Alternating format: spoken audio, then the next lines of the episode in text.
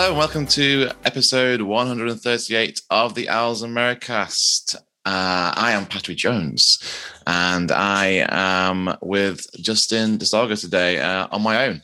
Uh, everyone else has abandoned us, I assume, in some kind of fit of rage slash wallowing in their own self pity. Um, so, Justin, I have a uh, Pilsner from Jersey Girl a local brewery. Uh, very good. Mo Pils, it's called. A very nice, clean European Pilsner to help me uh, get through this uh, last match of the season review and the, the uh, fallout from it. Uh, welcome to Pod, Justin. What have you got on your, uh, what have you got to help you get through today? thanks. good to see you, Patty. Um, glad you're drinking a, a, local New Jersey. I'm, I'm back to the Aquatic Brewing Company in Falmouth, although I, I already drank I drank my uh, pie in the sky coffee stout Saturday morning during the game. Um, I wasn't going to drink because I'd been out too late. But then once Paterson uh, scored that goal, I realized I was all in. So I took my stout down. Um, but now I'm I'm drinking their uh, their Hefeweizen. Uh, it's a nice uh, nice crisp beer, and uh, you know again, support your local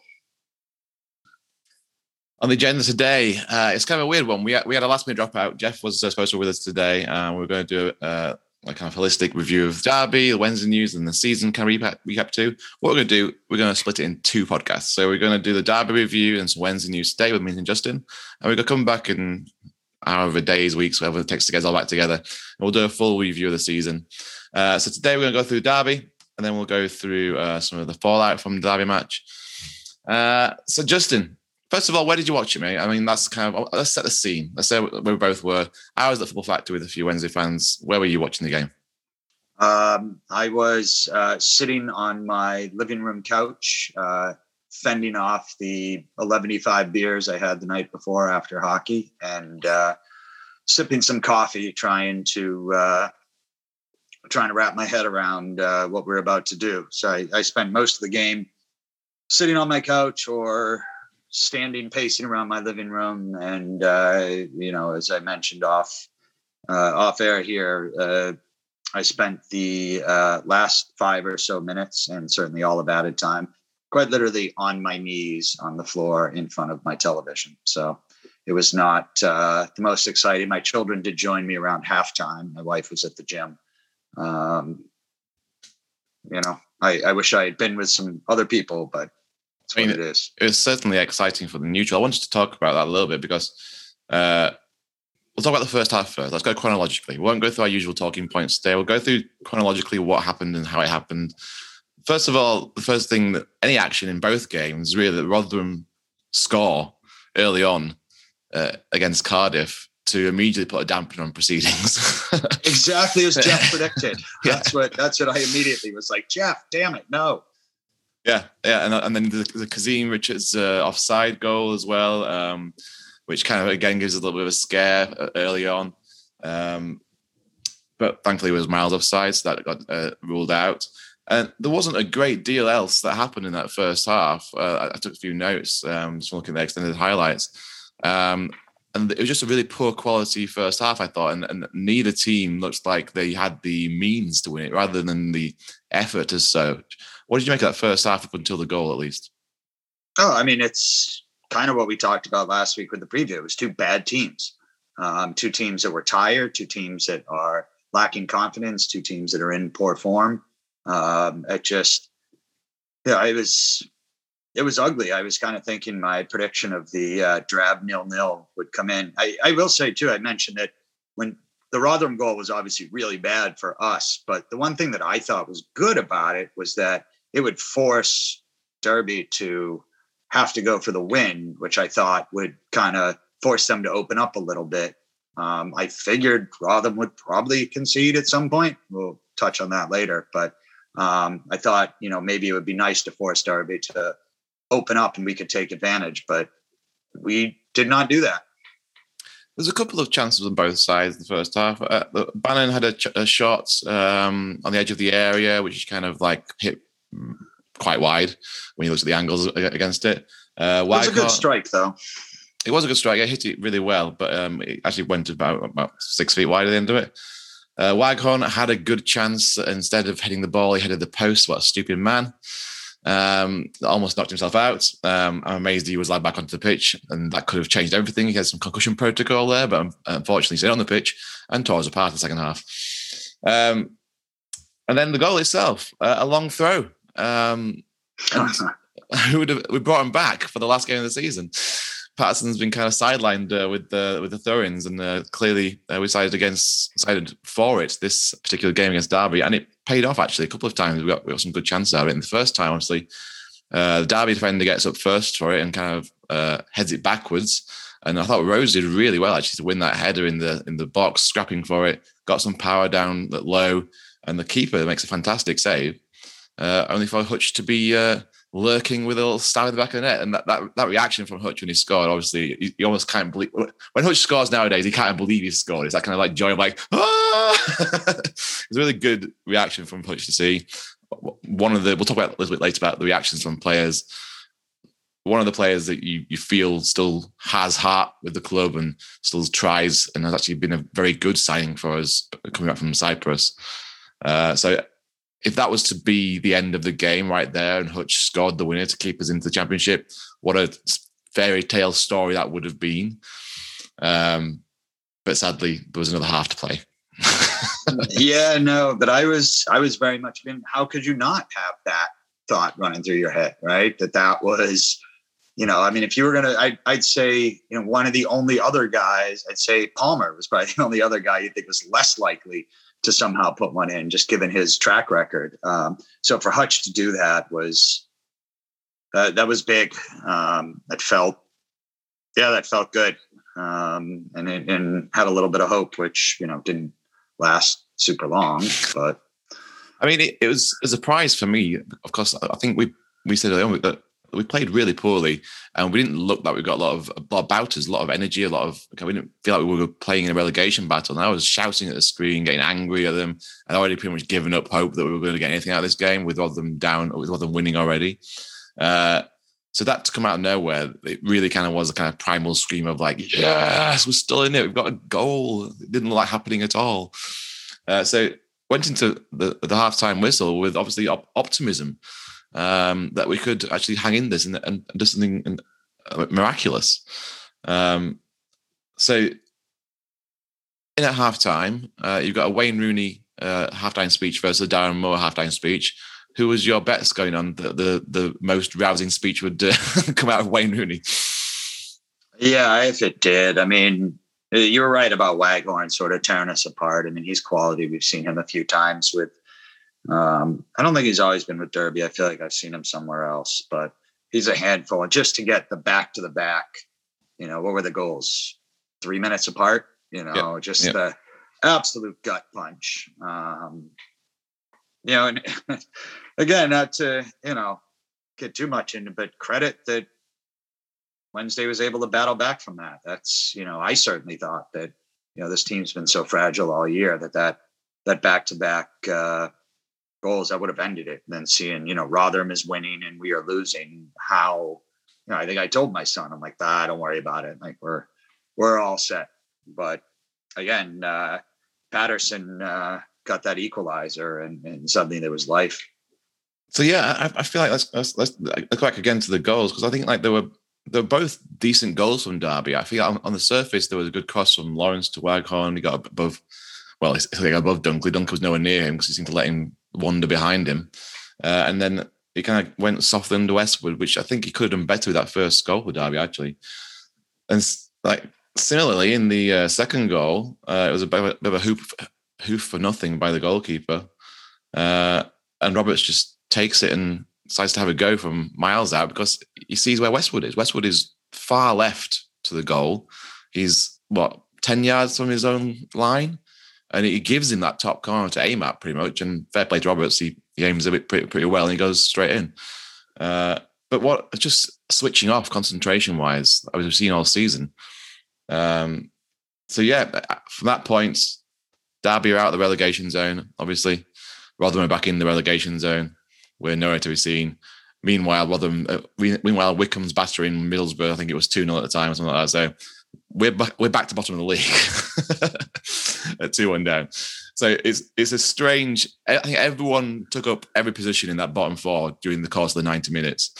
Um, I don't think we were ever actually out of the zone. There was the there was the moment where uh, the penalty was called right as uh, Cardiff equalized, equalized. And, and I I think I think that it because I saw I at about you know what uh, I was watching the I, I, put a second screen on at about the 80th minute of the Cardiff Rotherham game because they were ahead um, and kind of started watching then. And I remember seeing them equalize and not being as excited as I should have been because we almost simultaneously gave up gave up that penalty well, we, we were watching both screens too in the football factory, and it was really bizarre timing because obviously we started the game like anyway.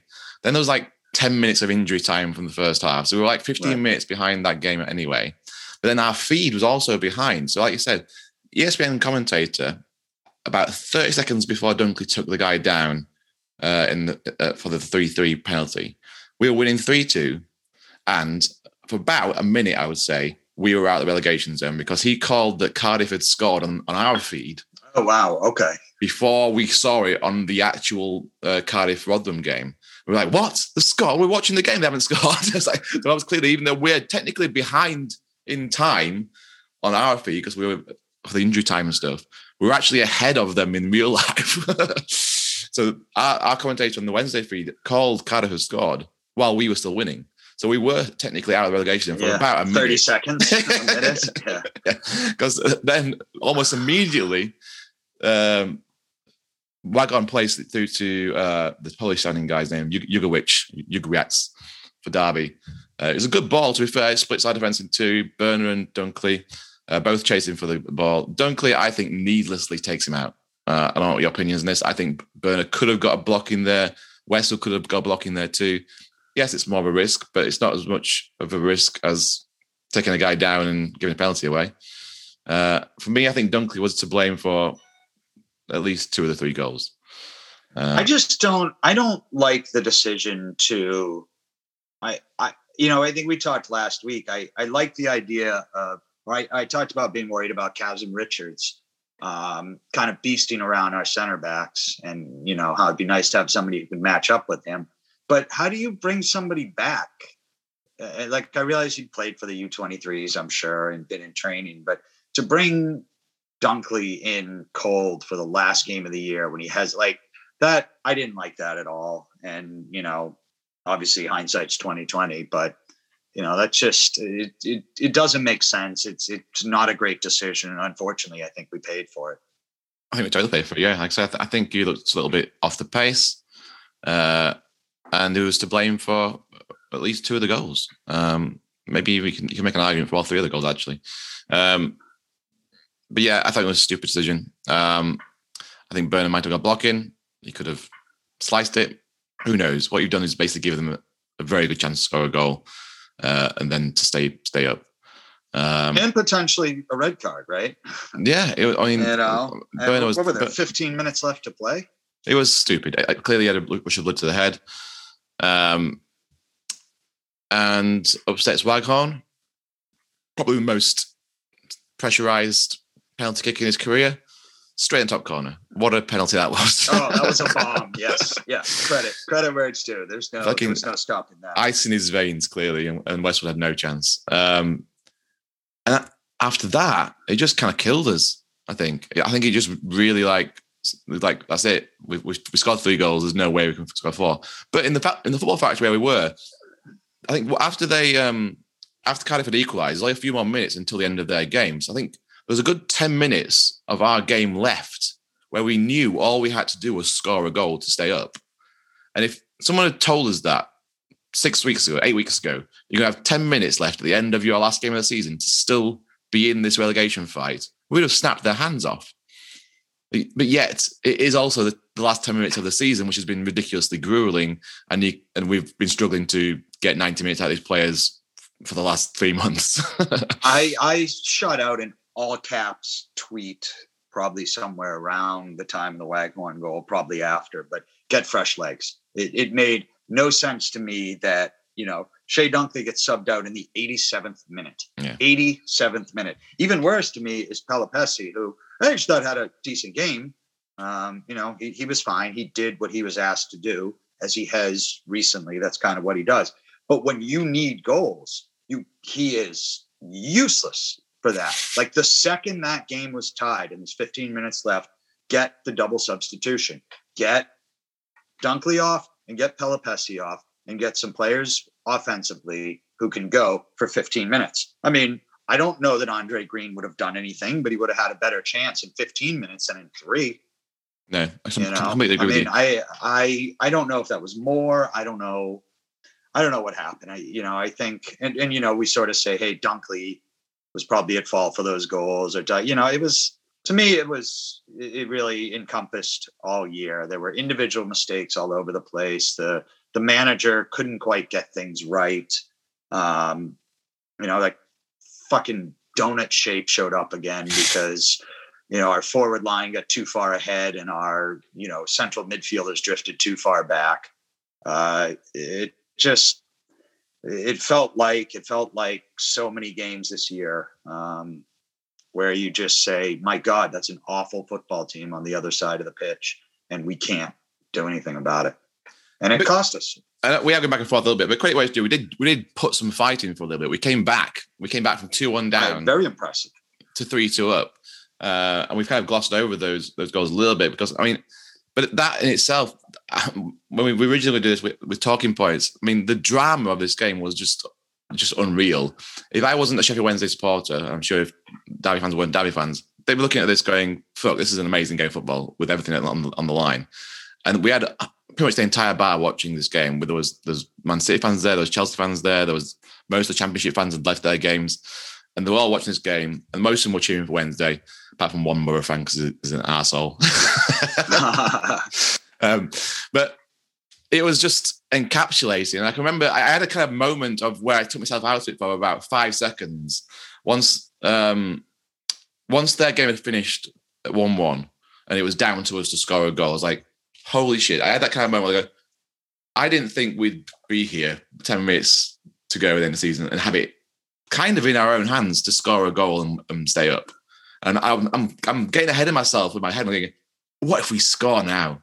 The scenes, and, and I'm thinking, lens. I'm thinking, oh, it's going to be fucking unbelievable. And I'm just looking, I'm watching this, I'm thinking it over and again. It can still happen. It can still happen. And then, and then, like 15 minutes goes past and nothing happens. I don't think we create a chance 15 minutes. It was just, it was just, we were running on fumes. It was, it, we were spent. And, That's uh, why we could have used could have used some fresh legs. Yeah, just uh, saying. you know, I, I think um, I think you're right to call out more. We've we've and the Wednesday fans in the in the past, and look, he's going to make mistakes as, as a human.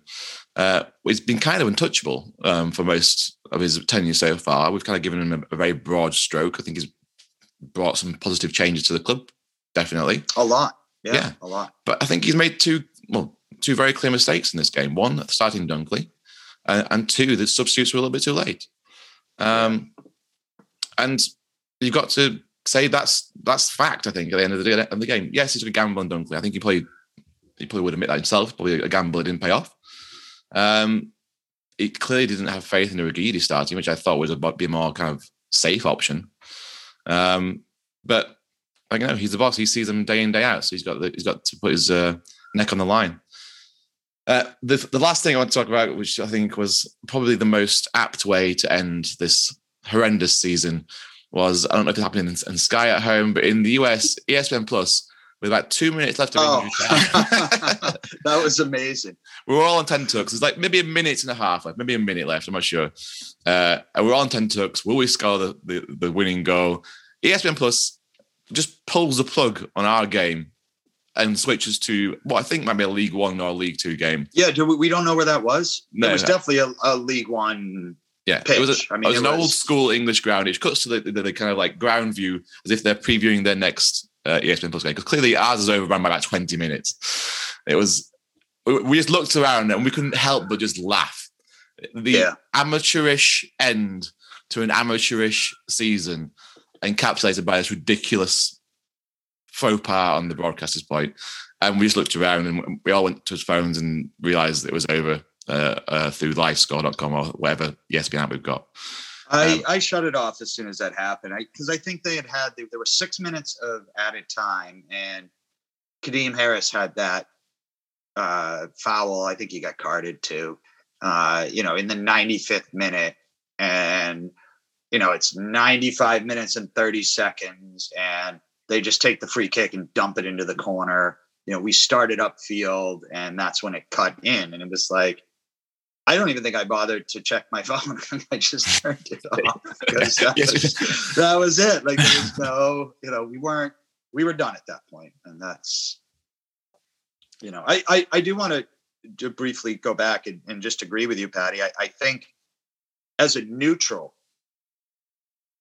that was probably a, a great and, and enjoyable experience. It was not good football by any means, but it was exciting football and it was dramatic football. And like you said, there were fans from all these different teams that were watching. And I know through social media and through friends of mine and through people I've actually talked to over the last couple days who who know that I like Wednesday.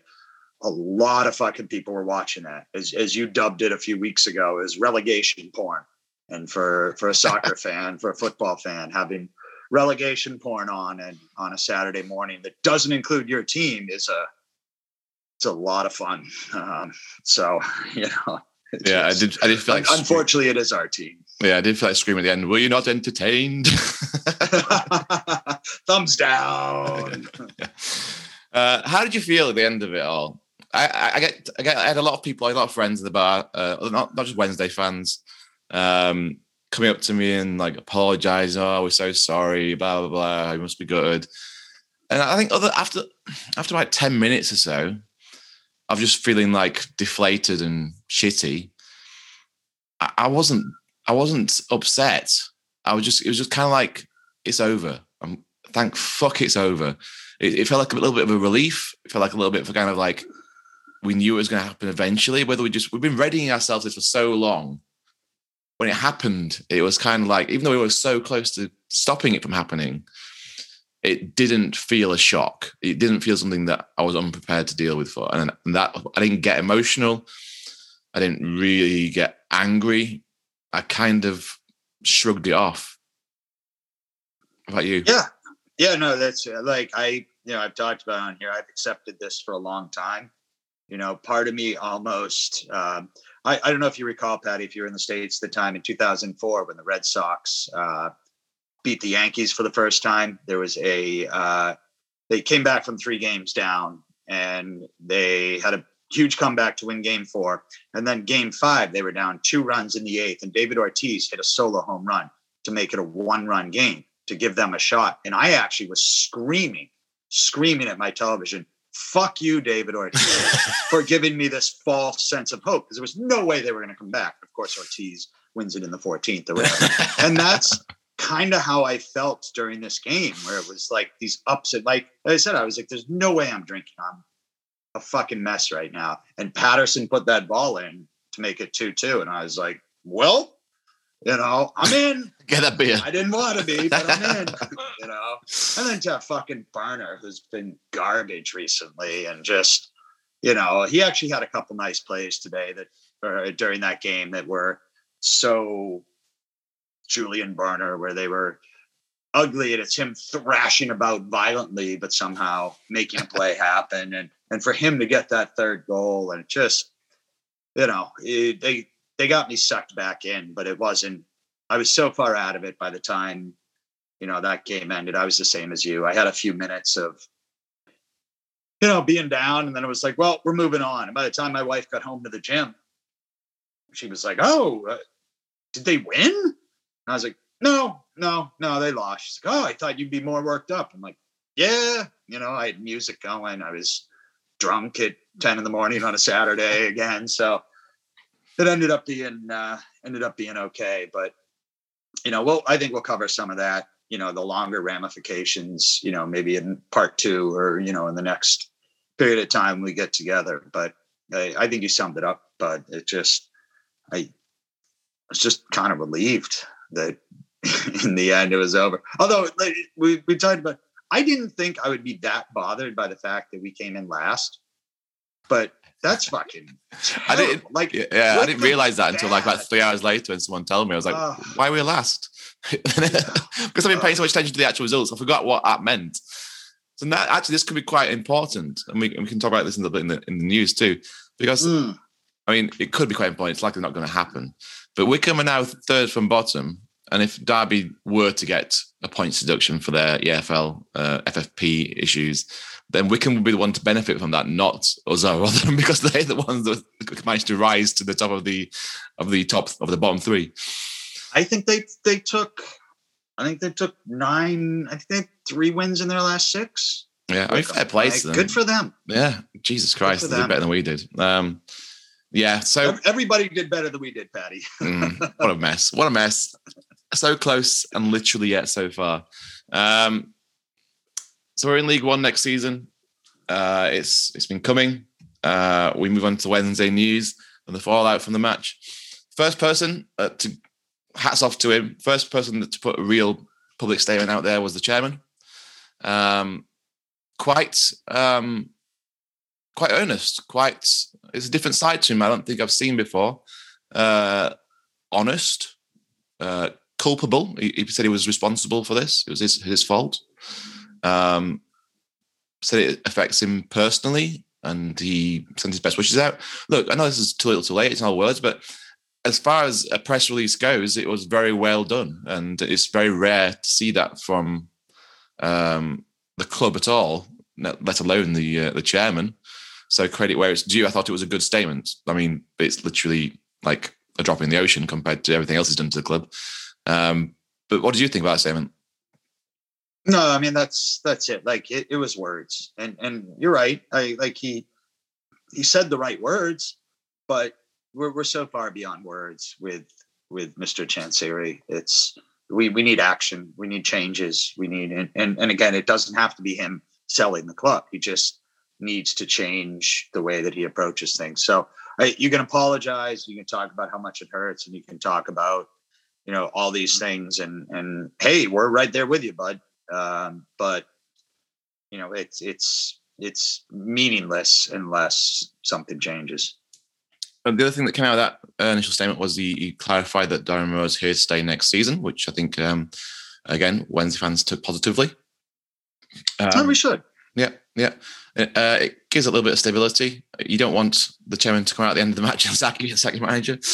Uh, we need some some stability at least. Um, what I want to talk about after that is kind of the can I, can I just say one more quick thing about that that maybe i'm reading too much into it or seeing it wrong the multiple times i've seen the chairman mention it and then i think moore might have had a statement or somebody each time i've seen it mentioned it's always within the context of moore thinks they can come right back up which makes me wonder if he's just being given a one year deal if that's sort of this hey it's a one year thing let me do this um, or it's more of a I want to be here. I want to build. You know, we want uh, Darren Moore here to create a culture and an academy and a future.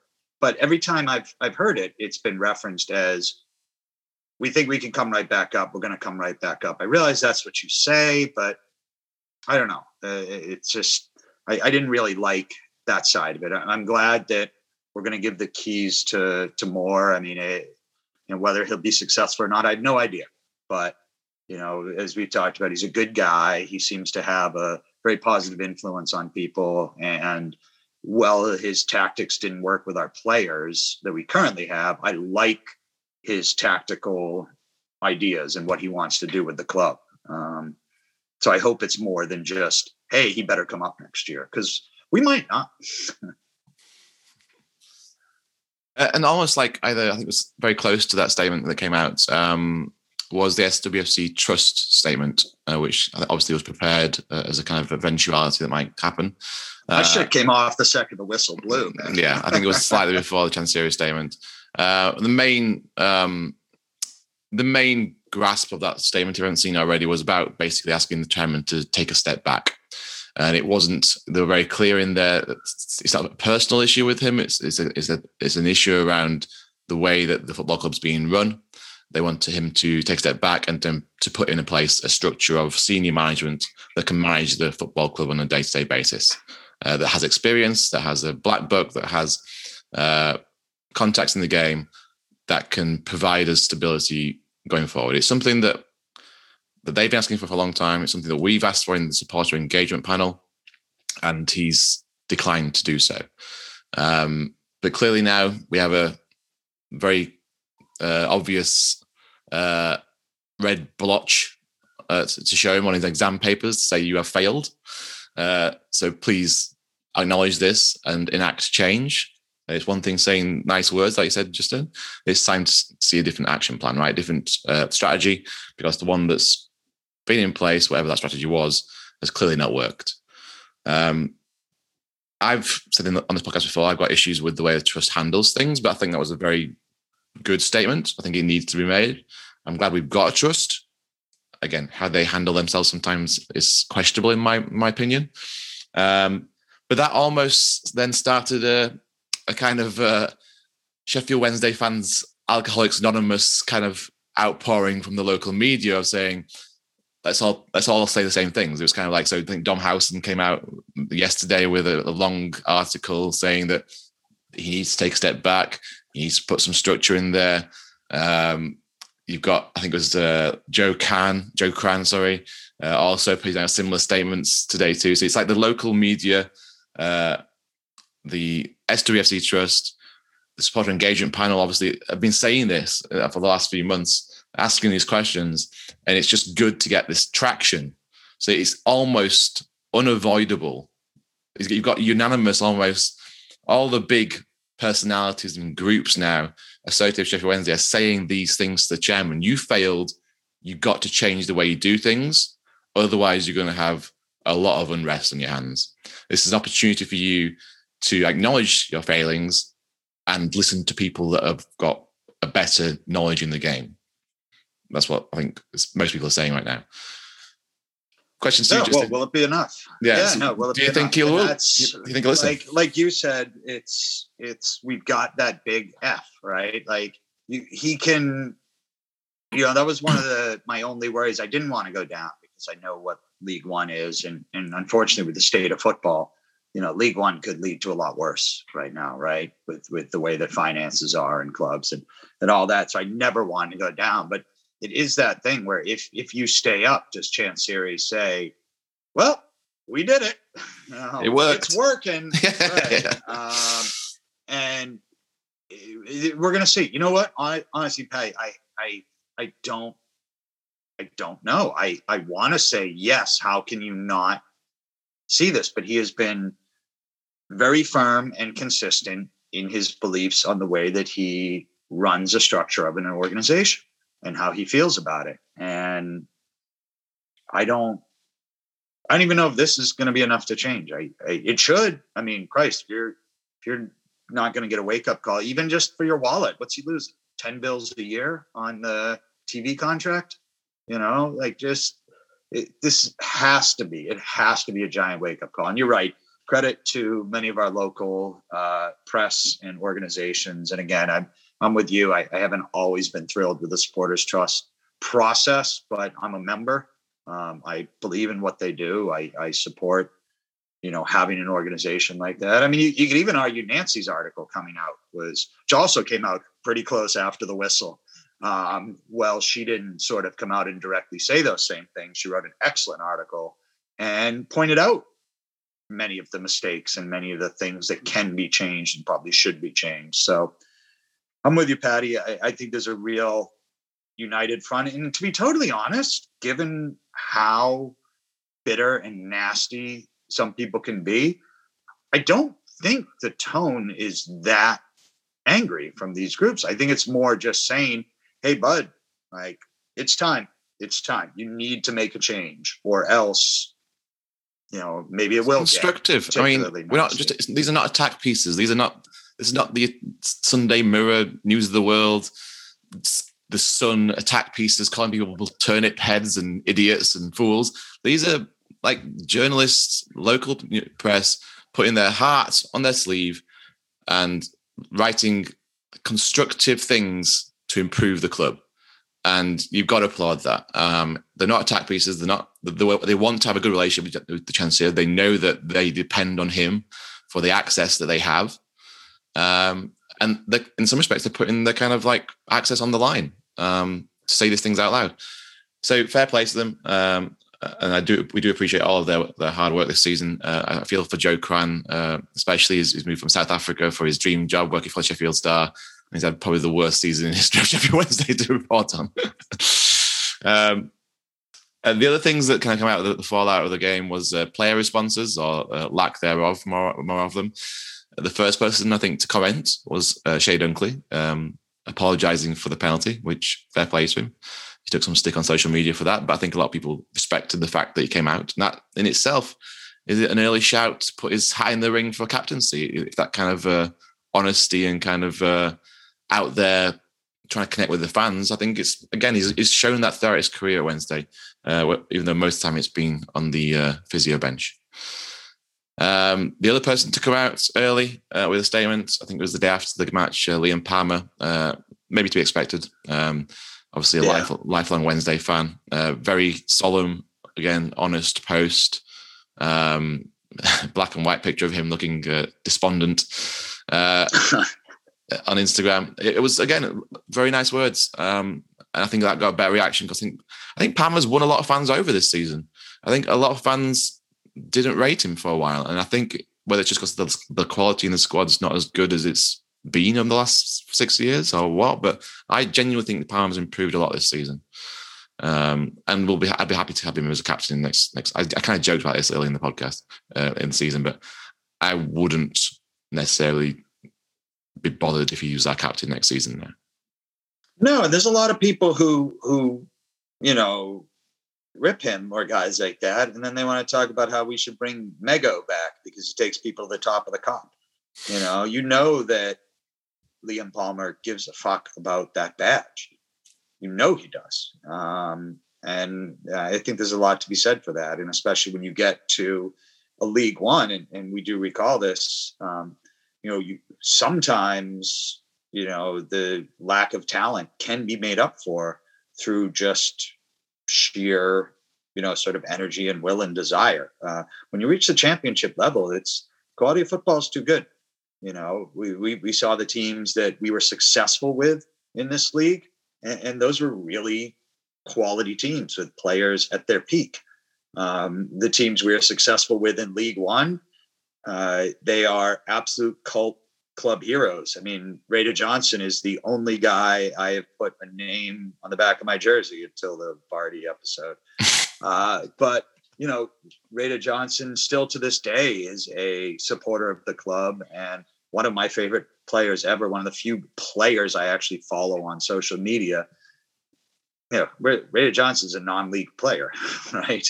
You know, he was able to, through effort and guts and, you know, at the peak of his career, be a good League One player. Miguel Llera, uh, Jose Semedo, the, these guys who are, you know, really legendary for the club. A lot of them was about the heart and the effort. And that's, you know, that's what you need in those lower leagues. In in the championship to be successful, you need fucking talent and you need or or you need team unity. And we didn't have either of those all year. So, uh, we'll, we'll see. We'll, we'll go to League One. We'll we'll give it a shot.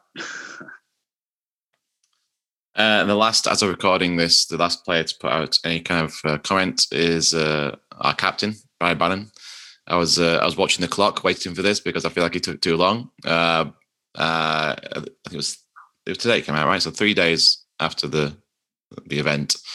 very heartfelt, very clearly. I mean, I wasn't doubting that he was affected by this. I saw his reaction on the pitch at the end of the game. I think he obviously clearly was.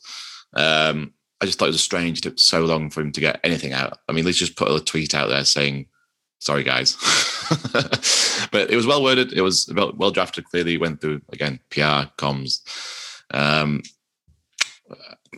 nothing much to say there, other than the fact it was finally done uh, three days later.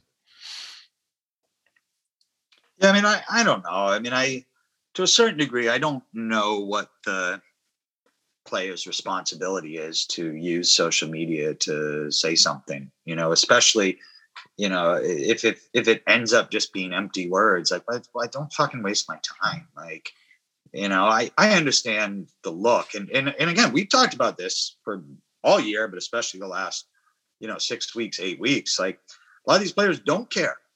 You know, I, don't think they weren't trying. I think everybody was trying, but at the same time, you know, I think we talked about last week or a couple weeks ago the all in factor. You know, a lot of these guys weren't all in and and you know pick your names out of a hat whoever you want to feel like giving shit to but like what is you know if you're Kadeem Harris just to pick on somebody what is his why does he have to come out and tell us he's sorry you know like Kadeem Harris has his own life it's not like Sheffield Wednesday has been a wonderful place for him his whole time you know I mean it'd be nice but I, I'm almost glad that some people haven't. I don't want fake words. I'd, I'd rather the authenticity of of you know how you're feeling. I almost I would have more respect if Adam Reach was like, "Hey guys, there were some good times, but uh, I gotta get the fuck out of here now. So good luck."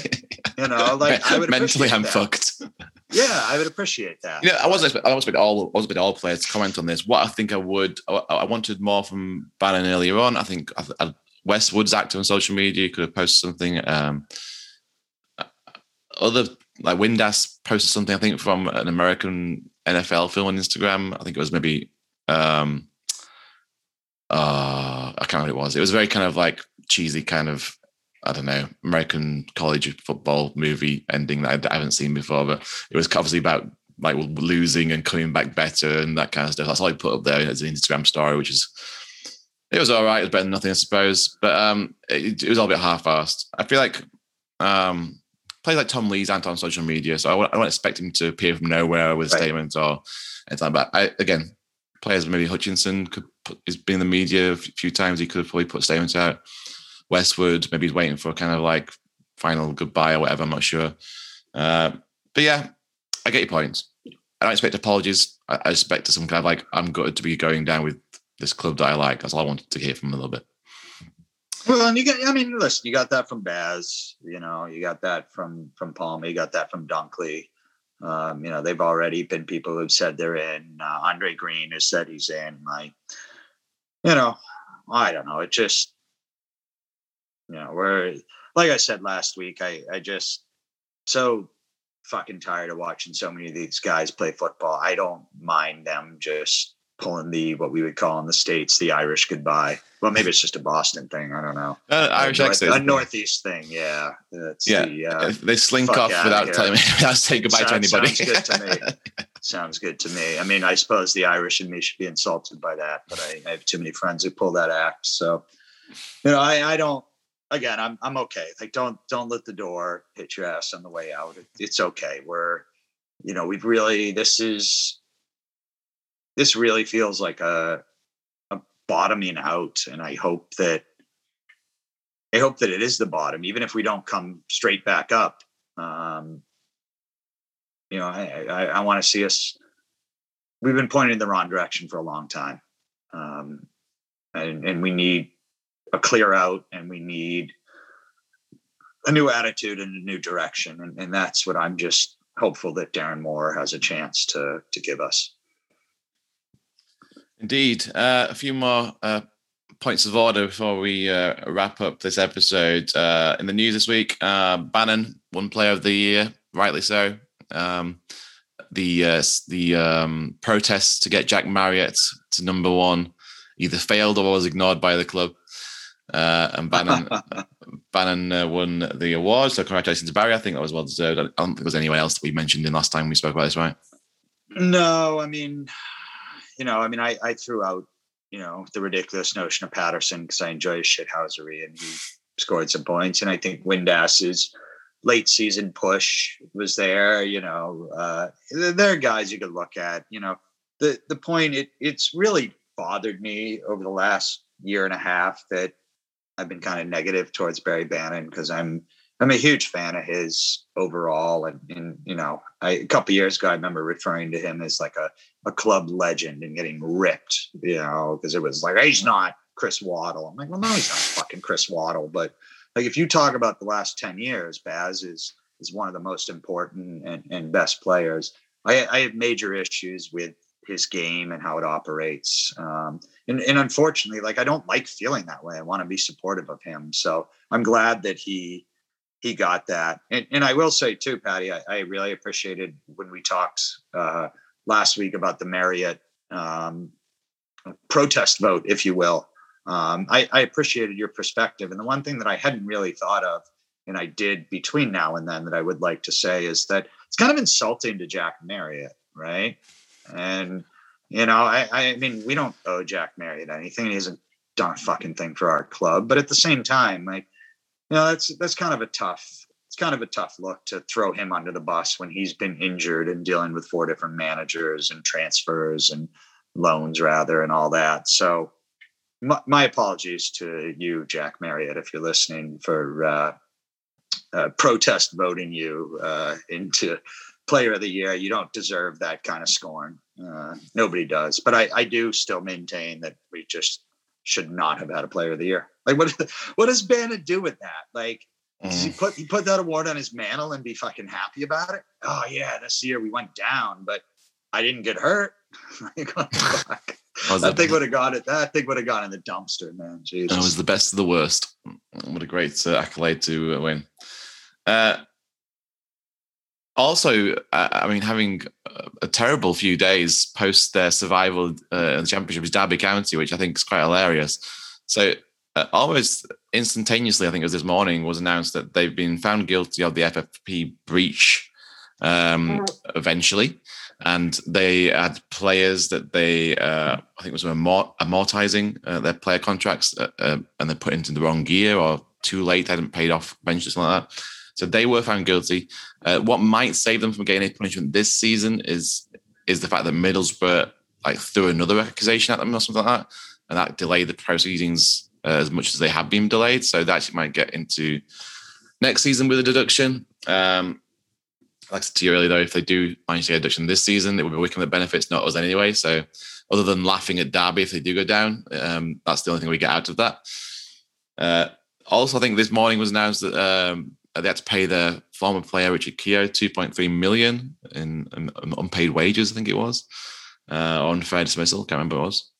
Was that related to the drunk driving accident? Maybe incident. Maybe yeah. So that's some more. No, I mean, listen, they're a fucking disaster, and I don't want to.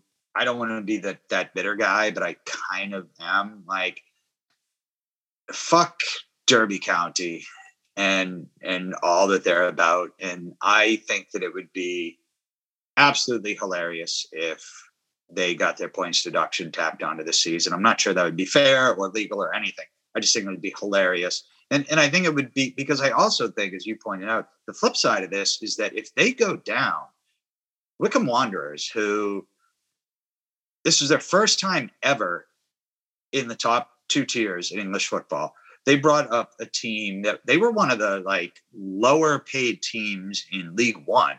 They were easily the lowest paid, had the lowest uh, team budget in the championship this year. They were not a good football team. They worked so hard. Gareth Ainsworth obviously put a lot of effort and time into them. And for them to go on the run they did at the end of the like, they deserve to stay up more than than we do for sure. And obviously Rotherham, who blew their opportunity, and more than Derby. And to be honest, I I start saying, you know, there are plenty of other teams that stayed up. They were, you know, Bristol City was a disaster, and Brum, and all these teams. Like at least Wycombe Wanderers brought the effort and the intensity and the teamwork week in and week out. So I would actually love to see Derby come down with us and uh, Wycombe uh, get a chance to stay up and, and consolidate a little bit. Yeah, well, I think we've got a good argument about that. Like I said, they did everything legitimately. They stay within the rules. Uh, I know we, are throwing stones in our own glass house here, but um, clearly um, it's proven, gu- proven, proven guilty. Uh, and I think Wycombe are going to bring a charge to the EFL if they do go down and Derby don't get their points deduction. So fair play to them. Good luck with that challenge. It's at the end of the Derby news though, because there's also hilarity around their ownership and their ownership takeover and the lovely, um, uh, much maligned Erik Alonso, who was obviously an ex-advisor to Chansiri. Uh, the brilliant thing about this, obviously, there's, there's questions about ownership. Uh, I think the EFL are questioning whether he's got the funds or not. Uh, and coincidentally, this morning he, he tweets out a picture of his uh, of his pad saying working from home or something like that. And then uh, within an hour, someone had discovered that this is the kind of like TikTok like luxury rental home you can get on, like this kind of like rental sites. Clearly not Erik Alonso's house. Uh, yeah, what a what a nutcase. I mean, what an absolute nut job. Does does he does he actually exist? So like, here's, here's the thing: the images you see of him, he is basically a model right? He's a ripped Spanish dude with no shirt on who's always taking like underwear photos and popping in and out, who says he has money but doesn't actually have money, and then says he's in this house and doesn't have it. Like, it could be an internet troll. I think he very much could be an internet troll, like some some like twelve year old kid behind a keyboard. Oh, just has had that, this oh, whole kind of like run at, for us. Addy Chansiri. oh, that could be a pseudonym to get around all the legalities of uh, a 12 year old child running a football club. Uh, all makes sense. I, we, have uncovered Erik Alonso's true identity. Is that I think we saved that a little bit for the season review. Yeah, no, the I mean, again, Derby Derby is a fucking disaster. Like, we're it's a tire fire over there. And you know what? It, again, going to League One is never a good idea. Um, but you know, that's another club that's probably desperately in need of a reset, not another year of, of Wayne Rooney acting like he knows what he's doing. Oh, they're a year behind us. I'm, I, am positive of it. We've seen this all before uh, in our own situation. I just think they're a year behind the cycle of of dis- getting destroyed, um, and I think they'll be relegated next year with a points deduction like we are. Uh, it, it's, it's sad. It's another bad ownership. The thing is to highlight what the ownership got him in this place. This is a local guy this is the this is the dream owner you you asked for as a fan. Oh, we've got a local millionaire that wants to take us over and take us to promised land. It hasn't worked out. He was a bad owner. He was he had no idea what he's doing. He's he's he's exploited loopholes. He's he's acted uh, illegally. He can get bad homegrown owners. People fans forget that nowadays. Everyone dreams of this fantasy Russian oligarch taking over and pumping money into you, uh, like Abramovich. But actually, like that's the kind of like very, very thin on the ground good owners. Most of them are shady and dodgy. well, and you know what? Sometimes it works out. Look at Wolves, right? Like that worked out for them. They Eventually. dodged the FFP at the last at the last second. That There've been a couple of clubs that have done that. They've thrown all in with shady guys, and it hey, it almost worked for us. You know, we were, you know, we've talked about it ad nauseum, but we were you know, one game away against Hull, and uh, you know, frankly, had a much better chance the next year. And we were one, you know, cautious managerial setup uh, and an own goal from going up. Uh, you know, it's yeah, no, Mel Morris, by all all intents, is a well well intended uh, well intended fan of the club who is passionate and cares, but it doesn't mean he's good. It's a familiar story, right? unfortunately. Um, we'll, we'll end the podcast in a few weird uh, transfer rumors. Seems a bit early transfer rumors, but we've got to cover all the news Wednesday. Uh, Ashley Fletcher from Middlesbrough's been linked with Wednesday. He got um, sacked by Warnock about three weeks ago. I spoke to Ellen about this earlier on. He's apparently he's, he's okay when he's fit, but he's been injured a lot. Um, might be good in League One, so uh, something to uh, keep an eye on. He was younger than I thought. Um, I definitely would have pegged him for close to 30. He's only 25. Um, he spent some time on the England U20 squad. A um, couple years ago, he had uh, 13 goals in the league. Two years ago, um, 15 goals overall. Um, I've, I've never quite seen it. I've heard the name a lot. You know, he's like, oh, watch out for Ashley Fletcher. And then you kind of watch the game. He's never really done much. But like you said, um, League One, uh, if he's got the heart for it, you know, when you have a little bit of talent um, in League One and you show some heart, you, you, can be pretty effective. So, I, I just my biggest concern when I first heard that name was that again I was picturing him as a 30 year old. It was like, Jesus, not let's not buy old injured guys or you know let's not buy guys who have two broken legs. well, he is a young injured guy instead of an old injured guy. Apparently, so, so that yeah. goes. Uh, the other rumours are about outgoing players. Uh, Adam Reach being linked to Bristol City. Uh, again, I, I, imagine the right level of uh, crap championship club for Adam Reach right now. Uh, and Bannan's been recently linked to Luton Town, which I think is hilarious. I, can't see Bannan leave. I mean, is that a bit an insult? I know Luton Town's done much better than us this season, but do you see Barry Bannan playing for Luton Town? I kind of hope so. I I feel like a real shithead. Like I said, I I really want to. I want Barry Bannan to be successful, uh, like all the time. But I I we need such a clear out.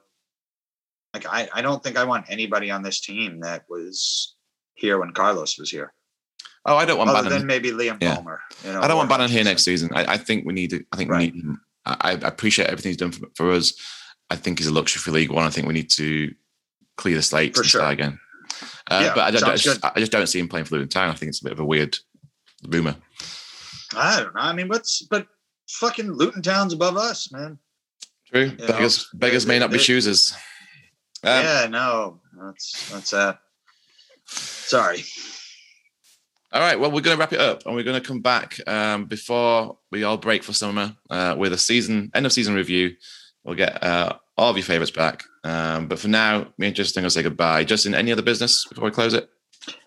Yeah, I wanted to give a quick shout out um, to some social media people. Um, I mean, first of all, you know, when I when I mentioned bringing this up earlier, Patty said, "Hey, there's a lot of people that have reached out," and like I can't, I didn't prepare for this tonight. I didn't prepare to write down all the list of people who have interacted on social media and listened to the pod and you know have given such positive feedback and you know been so supportive all year and it's really i know for all of us it's really appreciated that that you guys do listen and, and interact with us but there's a for me there's a special little group of uh, tina and andy fox and uh, sergey our, our swedish friend who always have this beautiful interaction on saturdays and they are three of the most positive wednesday fans i see online and one of one of the things that really has bothered me, and I've talked about this over the last five six years, is the you know anger that's coursed through the fan base, and it's it's split and divided people. And you know we're all Wednesday, aren't we? We should be pulling in the same direction. And every single game, every single game, to see Tina and Andy and and Sergey excited and happy and positive every time I saw that, I would kind of jump into their, try to jump into their Twitter threads or at least start favoriting the shit out of them because I really appreciated the the positivity that they brought. And uh, you know, it's, it's that's the wonderful thing about this and all of this in the community that you know, Patty, you've been huge in trying to bring to the states and, and putting together. But for all of us, we we are all Wednesday, aren't we? And to be able to meet people from across the globe and interact with them and share this passion and this love and thank you tina andy and sergey the positivity um, has been a really special thing over the last few years but uh, for me especially this year with those guys so big shout out to you guys i'll i'll check you uh, on the twitters and, and we'll be doing this again next season for sure Thanks, Justin. And I want to uh, echo that and uh, extend it to everybody else that sent us messages throughout the season too, because uh, I think um, we've probably received more positive praise and thank yous this season than we've probably ever had doing that podcast. Clearly, uh, people maybe we're giving away kind of a bedraggled kind of uh, feel in the podcast.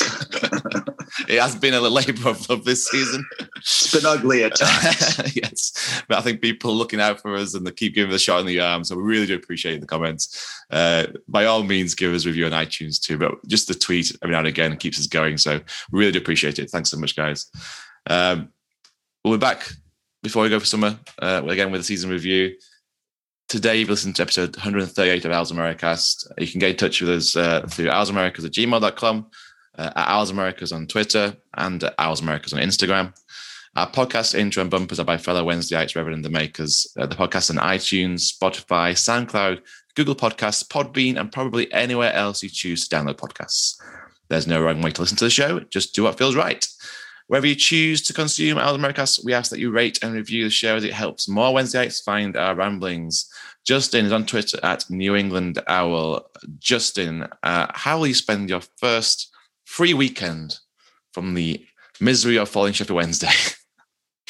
Uh, watching other football and uh, hockey playoffs start, NHL playoffs start this weekend. Uh, Bruins, uh, Bruins playing the Caps Saturday, so um, I, I will shift slowly from uh, football mode. I can't wait for the uh, championship playoffs and uh, you know Champions League final, and obviously into the Euros. So I don't know. Unfortunately, we'll be able football, to leave. football, football.